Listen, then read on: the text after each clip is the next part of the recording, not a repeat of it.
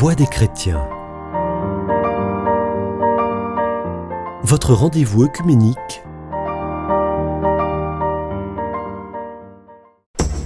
Présence. Rediffusion. Chers amis auditeurs de, de, Radio Présence, bonjour et bienvenue dans votre émission Voix des chrétiens.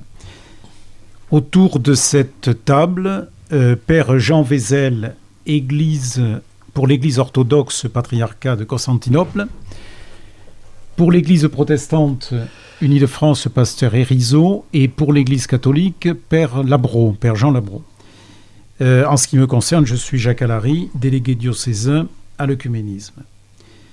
Alors, dans notre série d'émissions euh, que vous avez peut-être entendues précédemment, nous avons évoqué euh, entre nos confessions respectives les points qui nous réunissent, les points qui nous diversifient et les points qui nous euh, divisent encore.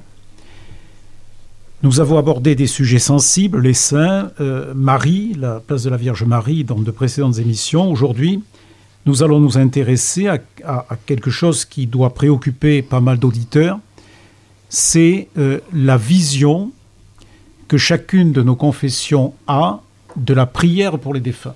Dans l'Église catholique, nous avons une vision bien prégnante avec des messes, donc nous euh, faisons dire pour les défunts, donc avec une prière fervente qui est, euh, qui est, qui est faite pour les défunts. Euh, Père Labro, précisez-nous cette vision catholique. Après, nous verrons la vision protestante des choses et enfin la vision orthodoxe. Au moment de la mort, l'existence de chacun est placée sous la lumière de Dieu, et cette lumière éclaire tout ce qui a été vécu. Chacun est mis par Dieu en face de sa vérité. Il peut prendre conscience de ses imperfections, de ses refus d'aimer, du besoin de se laisser purifier par la puissance salvatrice du Christ. Eh bien, l'Église catholique affirme que les défunts bénéficient des prières et des supplications adressées en leur faveur à Dieu par leurs frères. La communion des saints s'étend ainsi à tous les morts dont Dieu seul connaît la foi, à tous ceux qui, baptisés ou non, sont aujourd'hui citoyens du ciel, par grâce de Dieu qui accorde à toute personne humaine la possibilité d'être associée au mystère pascal. L'Eucharistie est également célébrée dans l'Église à l'intention des défunts pour le pardon des péchés qu'ils ont commis durant leur vie terrestre. Elle est sacrifice d'intercession pour les vivants et pour les morts. Quelle est, Pasteur Erizo, la vision protestante? Sur ce point Sur ce point, à mon avis, un protestant ne prie pas pour les défunts. Mais je pense que cette compréhension vient aussi de, du fait que si on considère que le purgatoire existe ou pas. Si, le, si nous pensons que le purgatoire existe et que l'âme de la, de la personne partie, défunte, erre quelque part, là on aurait certainement tendance à adresser une prière pour que cette personne-là sorte de ce lieu-là. Mais puisque le protestant et le protestantisme pensent qu'il n'y a pas de purgatoire, la prière pour les défunts n'a pas vraiment d'ancrage biblique et même peut-être même existentiel. Mais en tout cas, une réflexion devrait être menée à ce sujet. Moi qui accompagne, pour moi personnellement, qui accompagne aussi des personnes euh, qui ont connu un deuil et qui cherchent aussi, ces personnes-là cherchent aussi à, trouver, à, se convaincre, à avoir la conviction de là où se trouve la personne partie. Une réflexion à mener concernant l'accompagnement des personnes qui connaissent le deuil, sans pour autant, pour moi, pour ma part, euh, les inciter à, à intercéder pour ces personnes-là, parce qu'à mon avis, ils sont vivants ailleurs et autrement. Et pour l'Église orthodoxe, Père Jean Vézel?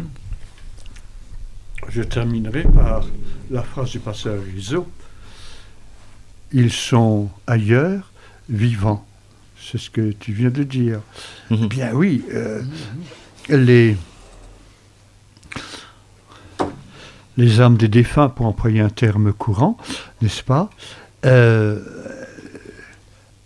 Après leur vie d'ici-bas, bien, ils entament, ils entament une autre vie. Et tout cela en lien avec, euh, je dirais, leur démarche antérieure dans cette vie, proche de Dieu, loin de Dieu. Voilà, euh, Dieu seul est juge, c'est pas nous. Nous ne savons pas. Euh, Dieu seul, euh, on croit peut-être qu'un tel sera sauvé, il n'est peut-être pas, je n'en sais rien. Mais en tout cas, ils sont vivants et ils ne sont pas, je reprends ce terme-là, dans un, dans un sas où il n'y a plus de, employons de, de relations, on, peut employer de communication, enfin, dans le sens relationnel, n'est-ce pas? Ils ne sont pas dans lui, ils sont pas. C'est pas le néant, hein C'est pas le néant. Ce n'est pas le néant. Alors. Euh,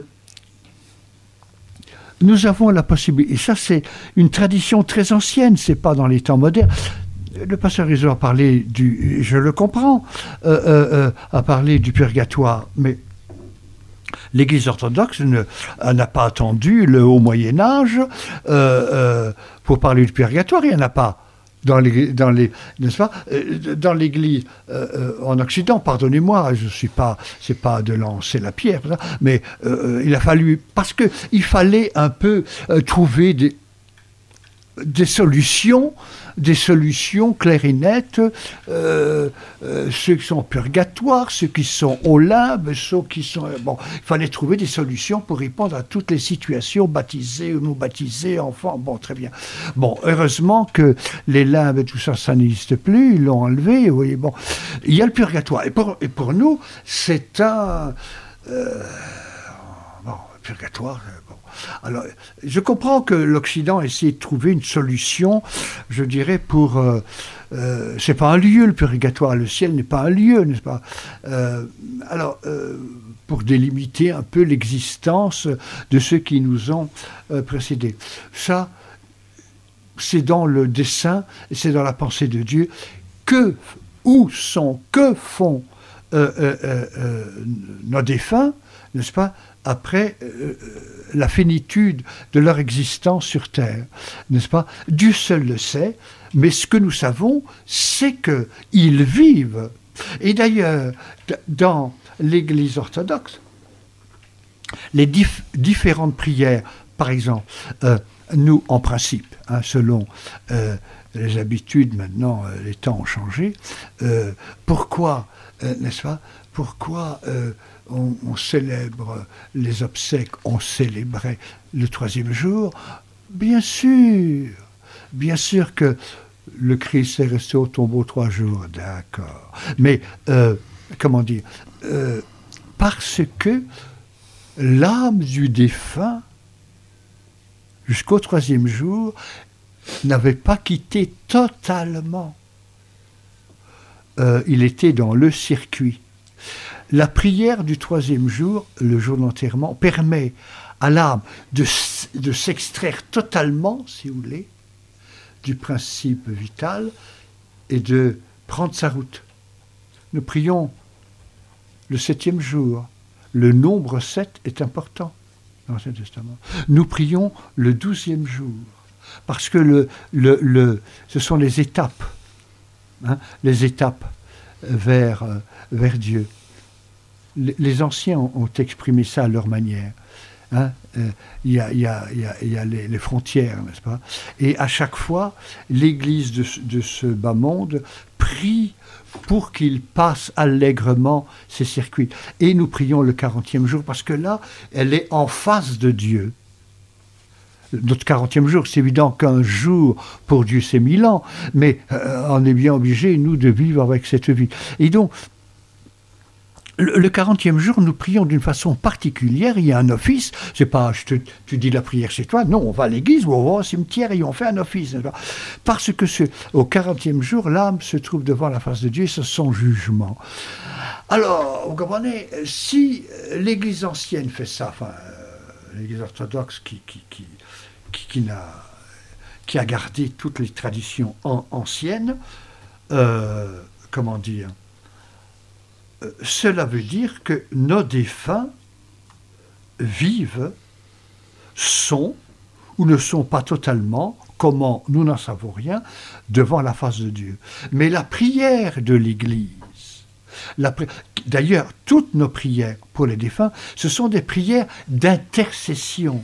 C'est pas des histoires d'indulgence, euh, je ne sais pas quoi. Non, c'est des prières toujours d'intercession. Seigneur, nous te prions pour toi seul peux, toi seul, etc. Nous, on n'est rien, mais on vient. Mais on est des intercesseurs à notre manière.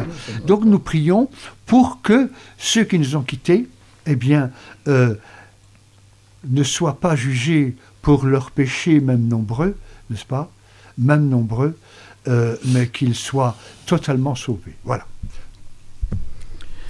Rien d'autre à ajouter, Père Labro? Voilà, donc. euh, J'ai une réflexion qui, qui, qui était là quand j'ai écouté le père Vessel dire que je me suis dit, est-ce que ce serait pas, tout ne se joue pas de notre vivant ici et maintenant? C'est juste une réflexion que j'aimerais mener, en disant, euh, l'enjeu de l'au-de- l'enjeu de l'au-delà, l'enjeu est-il dans l'au-delà ou, ici et maintenant? Tout se joue, c'est vrai, aujourd'hui. Et du coup, tout se joue par rapport au choix que nous posons de, de, de, de faire confiance en ce Dieu qui ne laissera pas son bien-aimé mourir. Voilà. Oui, voilà. Ça, c'est le, le verset du psaume. Tout à fait, Dieu ne laisse pas mourir. Ses serviteurs, son serviteur. tout à fait. Euh, oui, mais il y, a, il y a un lien très profond. Il y a un lien très profond entre euh, notre vie d'aujourd'hui.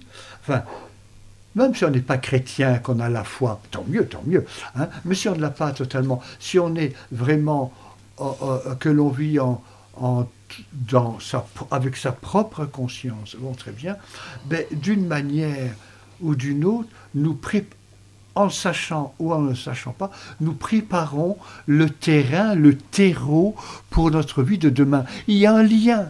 C'est pas possible. Oui, oui. C'est pas deux vies différentes. C'est la, la, la, le- la vie avec Dieu et c'est c'est l'apothéose, je dirais, c'est la continuité, comme nous en avons parlé dans nos précédents, euh, précédentes discussions, comme l'Eucharistie à travers la vie de l'Église et à travers les sacrements, c'est l'apothéose des sacrements. C'est un peu la même chose. Et finalement, quand Jésus, avant de quitter ce monde pour rejoindre le Père, il disait Je m'en vais pour vous préparer une place. Ah, voilà. Donc il y a déjà quelqu'un qui s'en occupe. Ben ben tu- as raison, Il y a déjà quelqu'un qui s'en occupe. tout à fait.